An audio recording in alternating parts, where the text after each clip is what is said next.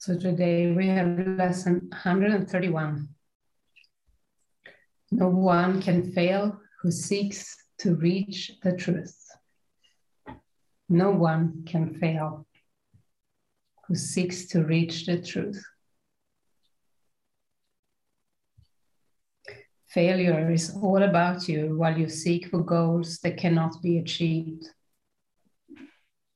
You look for permanence in the impermanent, for love where there is none, for safety in the midst of danger, immortality within the darkness of the dream of death.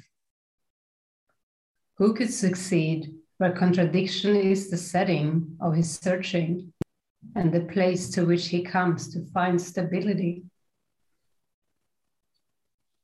Goals that are meaningless are not attained.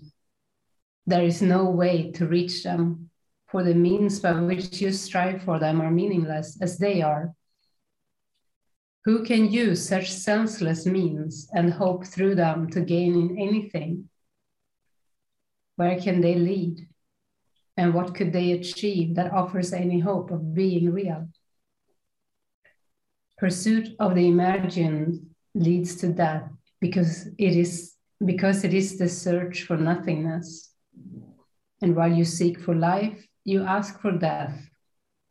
You look for safety and security, while in your heart you pray for danger and protection for the little dream you made.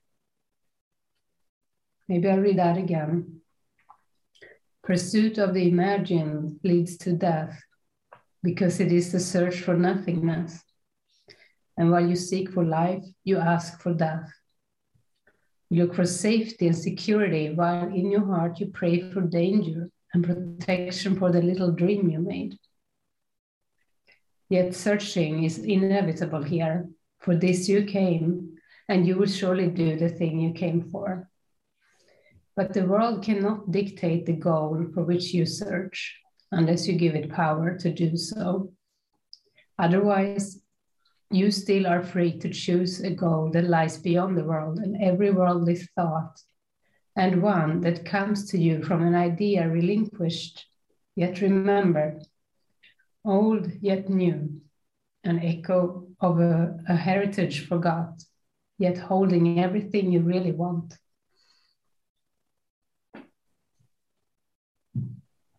Be glad that search you must. Be glad as well to learn you search for heaven and must find the goal you really want.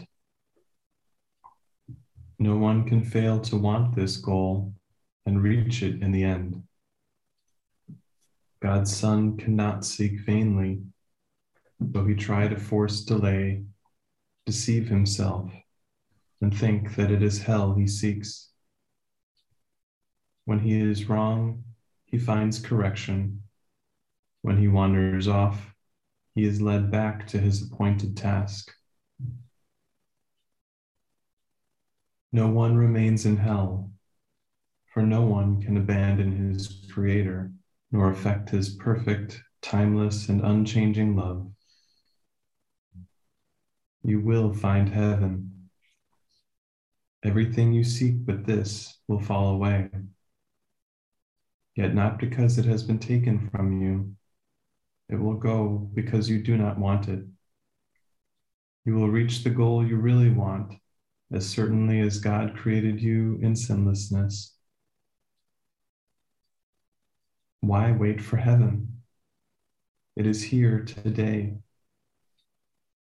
Time is the great illusion. It is past or in the future. Yet this cannot be.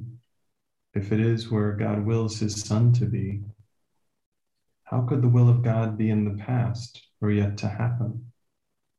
What he wills is now, without a past and wholly futureless. It is as far removed from time as is a tiny candle from a distant star, or what you chose from what you really want.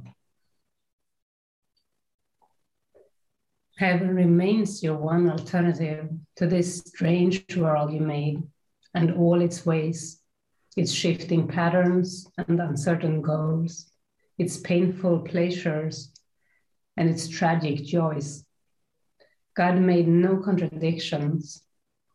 What denies its own existence and attacks itself is not of him. God made no contradictions. What denies its own existence and attacks itself is not of him. He did not make two minds, with heaven as the glad effect of one and earth the other's sorry outcome, which is heaven's opposite in every way. God does not suffer conflict, nor is his creation split in two. How could it be his son could be in hell when God himself established him in heaven? Could he lose what the eternal will has given him to be his home forever? Let us not try longer to impose an alien will upon God's single purpose. He is here because he wills to be, and what he wills is present now, beyond the reach of time. Today, we will not choose a paradox in place of truth. How could the Son of God make time to take away the will of God? He thus, he thus denies himself and contradicts what has no opposite.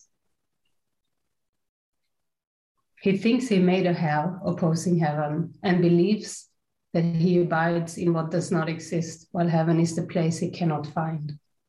Leave foolish thoughts like these behind today and turn your mind to true ideas instead.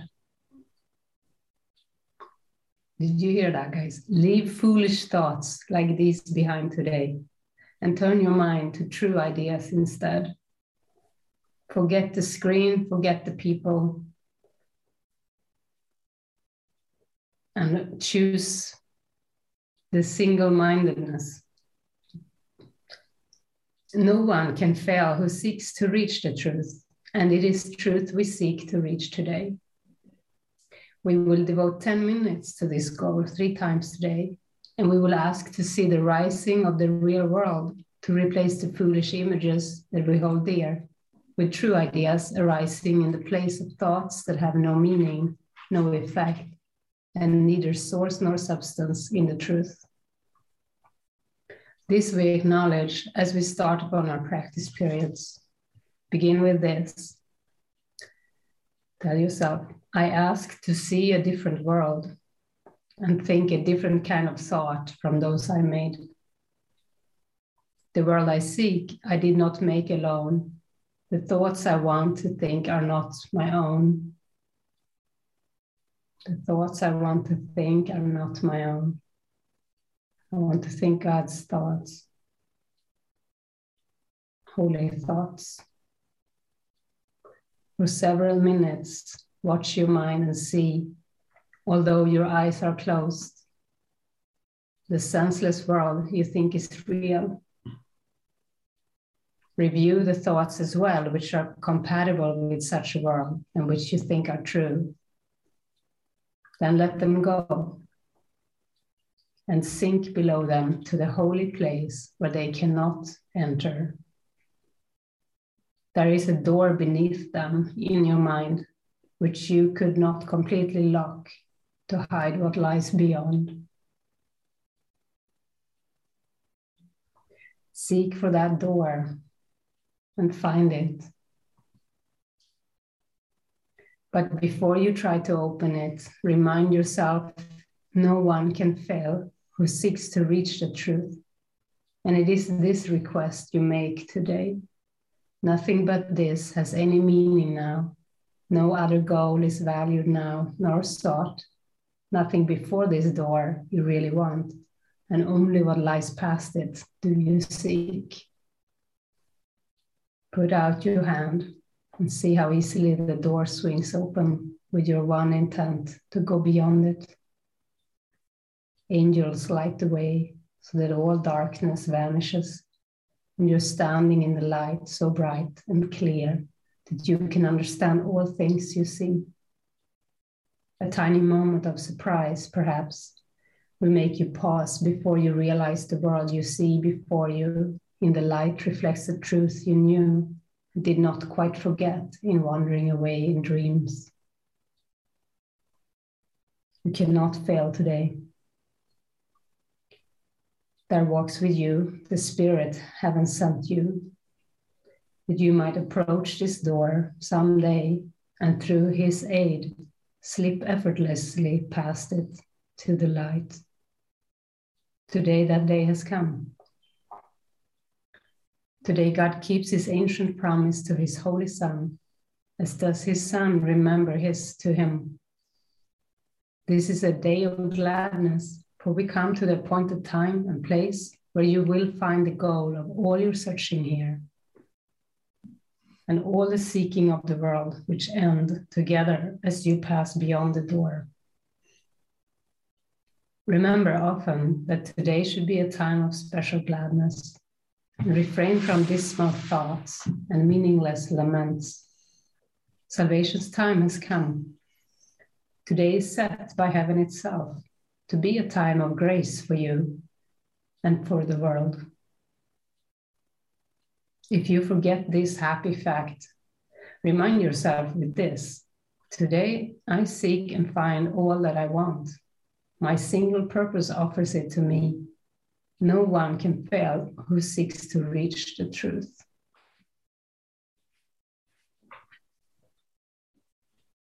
So we'll take about ten minutes.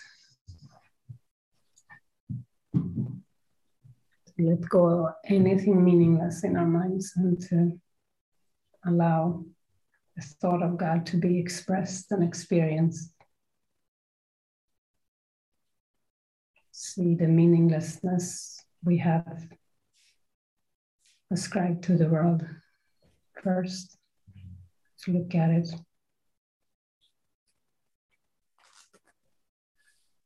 And release it. Release all meaningless goals, temporary goals. For the one goal, the one present goal.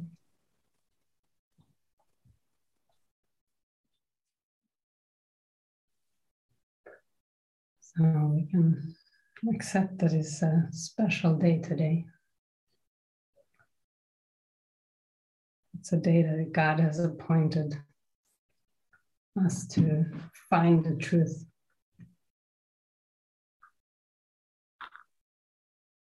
It's not just another day. It's not just another day of limitation. Your mind is not limited.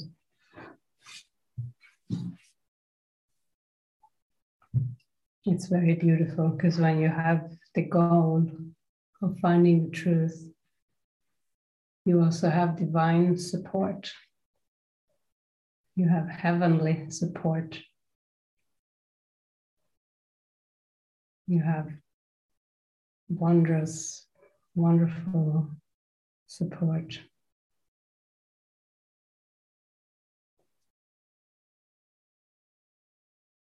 That's why you can say that no one can fail seeks to reach the truth, like no one. God's Son cannot seek vainly, though he tried to force, delay, deceive himself, and think that it is hell he seeks. It's a little crazy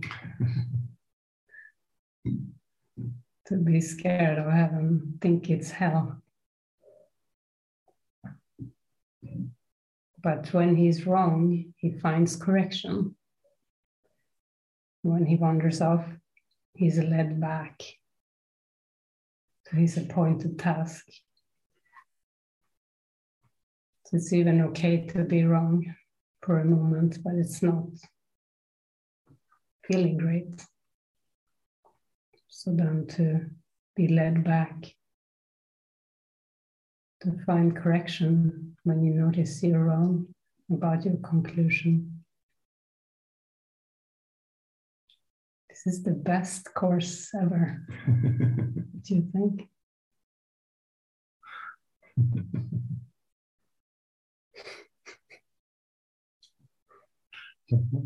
Yeah.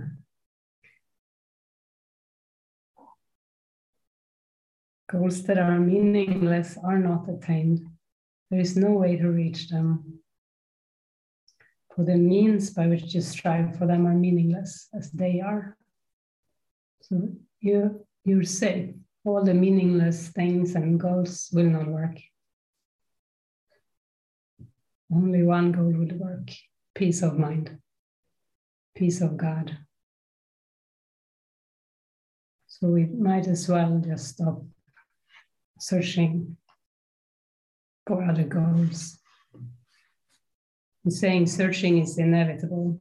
That's why you came here.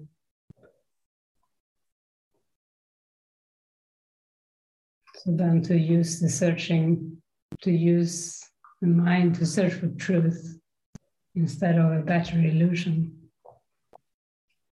That's very powerful. And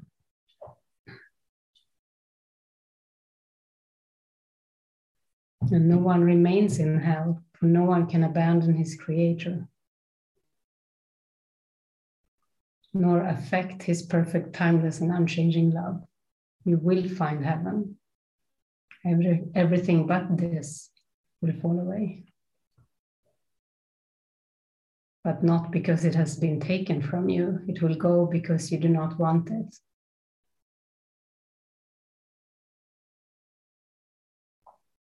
Someone, something we talked about yesterday, someone was afraid. Oh, Francois, you were talking about how will it be in heaven? Be empty and boring or something. But every heaven is like when you have let go of everything you don't want. It's the joy that remains. And it's wonderful.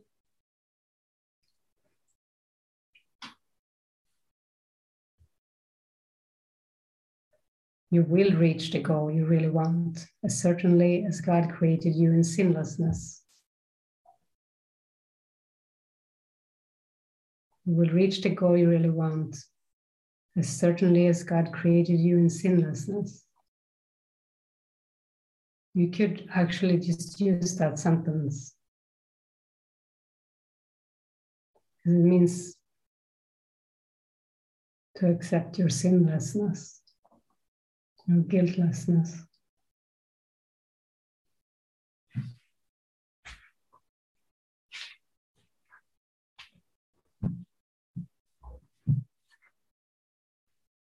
It means to not add anything else.